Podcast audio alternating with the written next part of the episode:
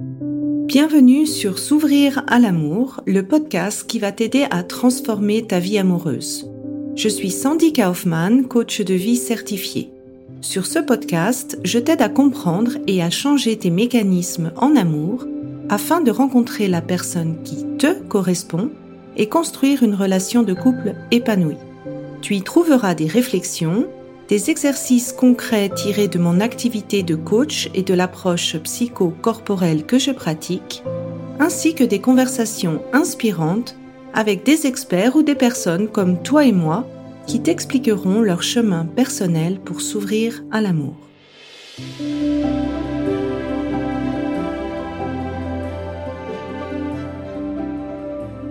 Tu écoutes l'épisode 102 de S'ouvrir à l'amour, la baguette magique en couple. Alors tu te demandes euh, comment font certains couples qui sont ensemble depuis longtemps et qui ont encore plein d'admiration mutuelle? Tu le vois dans les yeux, tu le vois comme ils, ils parlent de l'autre, comment ils, ils racontent euh, l'autre tu vois des, des femmes qui font vraiment beaucoup d'éloges sur ce que font leurs maris et puis tu te dis mais c'est pas un peu exagéré ça? Ou encore, euh, tu es dans le cas de figure où tu observes qu'il y a des hommes qui restent vraiment attentionnés envers leurs femmes et tu te dis mais comment elles font et comment elles y arrivent et moi je sais pas du tout comment faire. Alors dans cet épisode, tu as vraiment une baguette magique en couple que tu peux utiliser tous les jours et c'est ce que je vais te partager dans cet épisode. Si tu écoutes l'épisode le jour de sa sortie, c'est en plein pendant un workshop gratuit que je suis en train d'organiser qui s'appelle Comment faire pour que ta relation marche. Donc, n'hésite pas à venir nous rejoindre. Le webinaire principal va se faire le mercredi, donc tu as encore le temps de t'inscrire. Je te mets les notes dans les liens de l'épisode, soit en dessous de la vidéo, soit dans les notes du podcast. Si tu as envie de recevoir plus de conseils en fait par rapport au couple, comment faire pour que le couple dure, il y a un épisode de podcast, c'est l'épisode 71, le secret des couples qui durent, que je t'invite également à écouter. La première chose de cette baguette magique, la première partie de cette baguette magique, c'est d'arrêter de prendre ce que l'on te donne pour acquis. Il n'y a pas une règle, il n'y a pas une loi, il n'y a pas un accord qui dit qu'est-ce qu'il faut faire ou pas dans un couple. Quand ton partenaire, il a une intention pour toi, il n'est pas obligé de le faire. Il choisit de le faire. Il veut le faire pour te faire plaisir. Et pour te rappeler un petit peu à quel point en fait rien n'est dû, j'aimerais te rappeler les tout premiers moments.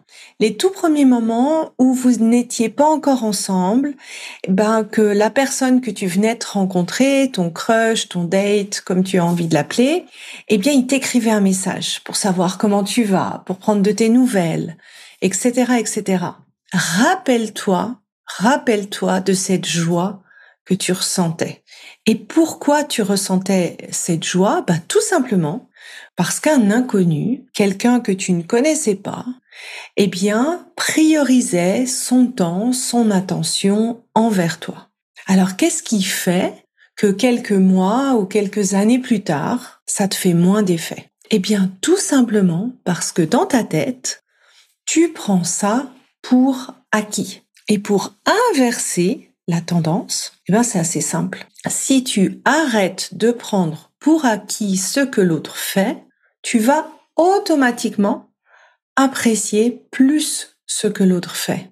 Et pour ça, je t'invite en fait à faire un exercice. Donc prends quelque chose, un cahier, de quoi noter, et note tout ce que l'autre, ton partenaire, fait pour toi. Les petites choses, les grandes choses, note tout.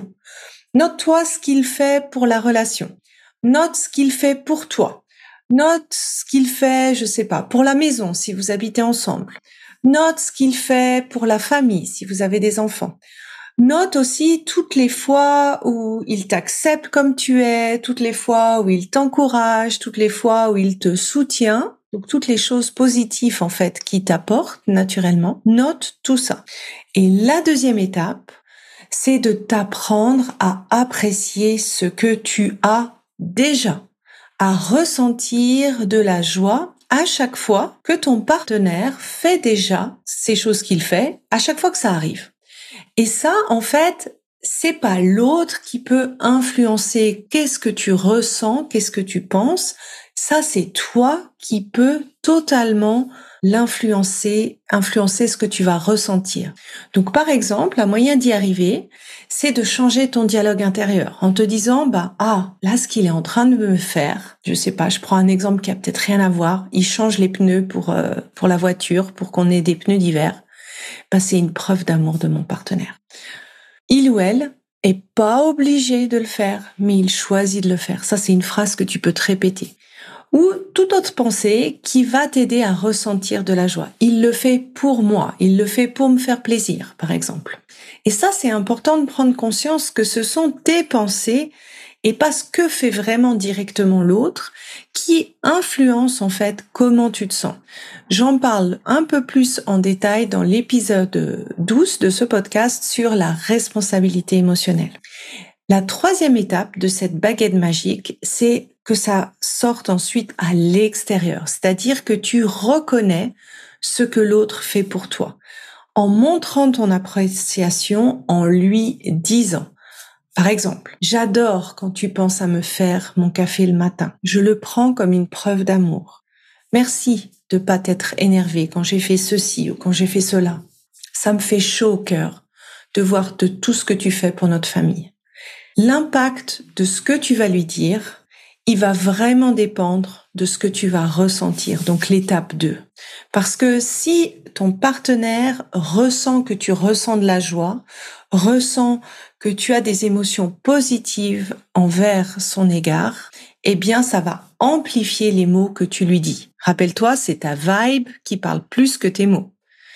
Et le dernier point, eh bien, c'est d'être indulgent ou indulgente sur le reste, sur ce qui est moins important. Parce que il n'y a pas toutes les actions, il n'y a pas tous les engagements de l'autre se valent. Pour arriver à faire le tri sur ce qui est pour toi important et moins important, eh bien, évalue le poids de chacune de ces actions pour choisir consciemment sur lesquelles tu as envie de te focaliser, sur lesquelles lesquels sont essentiels pour t'épanouir dans la relation et d'être indulgent ou indulgente sur le reste. Alors moi, je vais te donner un, exemple personnel.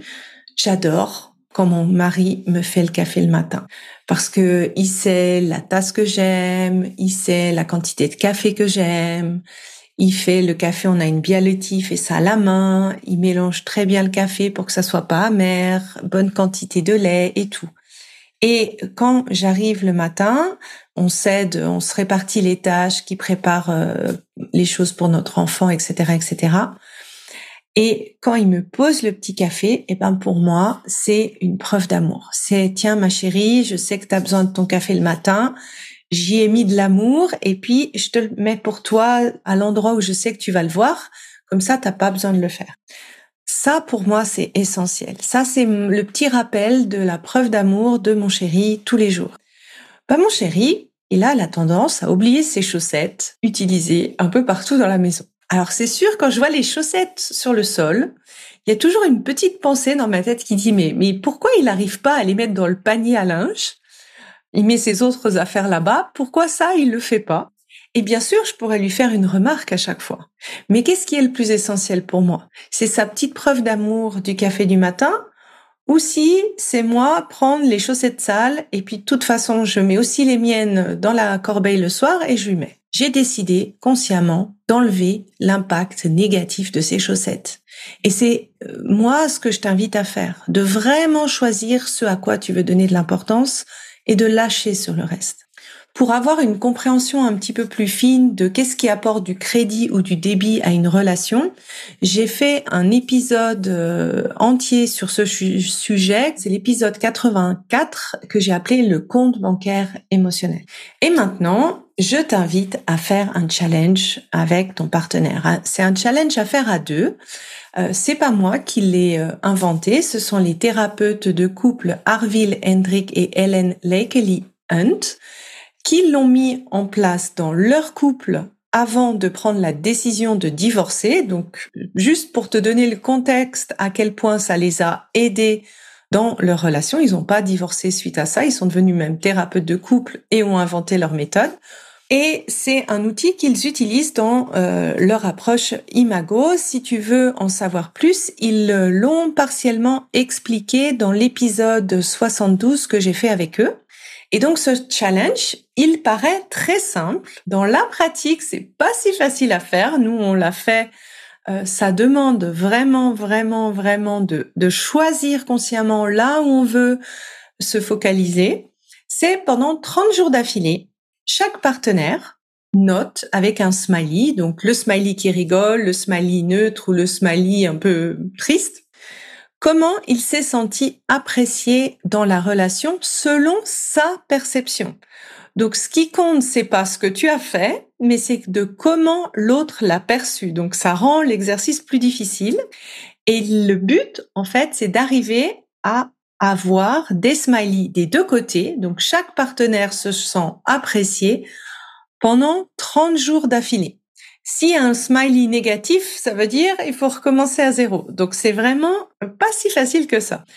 Moi, ce que je recommande, euh, c'est de mettre la feuille sur le frigo, comme ça, ça vous rappelle l'objectif et ça vous aussi aide à vous euh, à conscientiser en fait qu'est-ce qui est important et qu'est-ce qui est moins important dans toutes les choses, dans toutes les interactions qu'on a dans le couple. Si tu ressens en fait que malgré toutes ces petites choses que je t'ai données là, vous n'arrivez pas à sortir du reproche. Il y a plusieurs choses qui peuvent être latentes.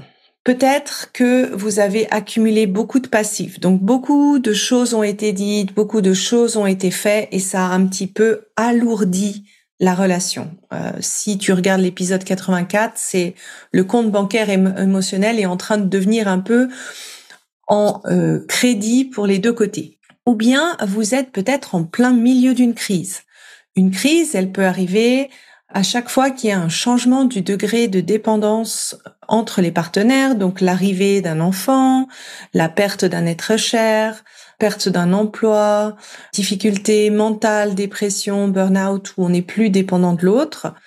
Euh, si tu veux évaluer un petit peu plus si tu es en crise et qu'est-ce qu'il faut faire, tu peux aussi écouter l'épisode 47.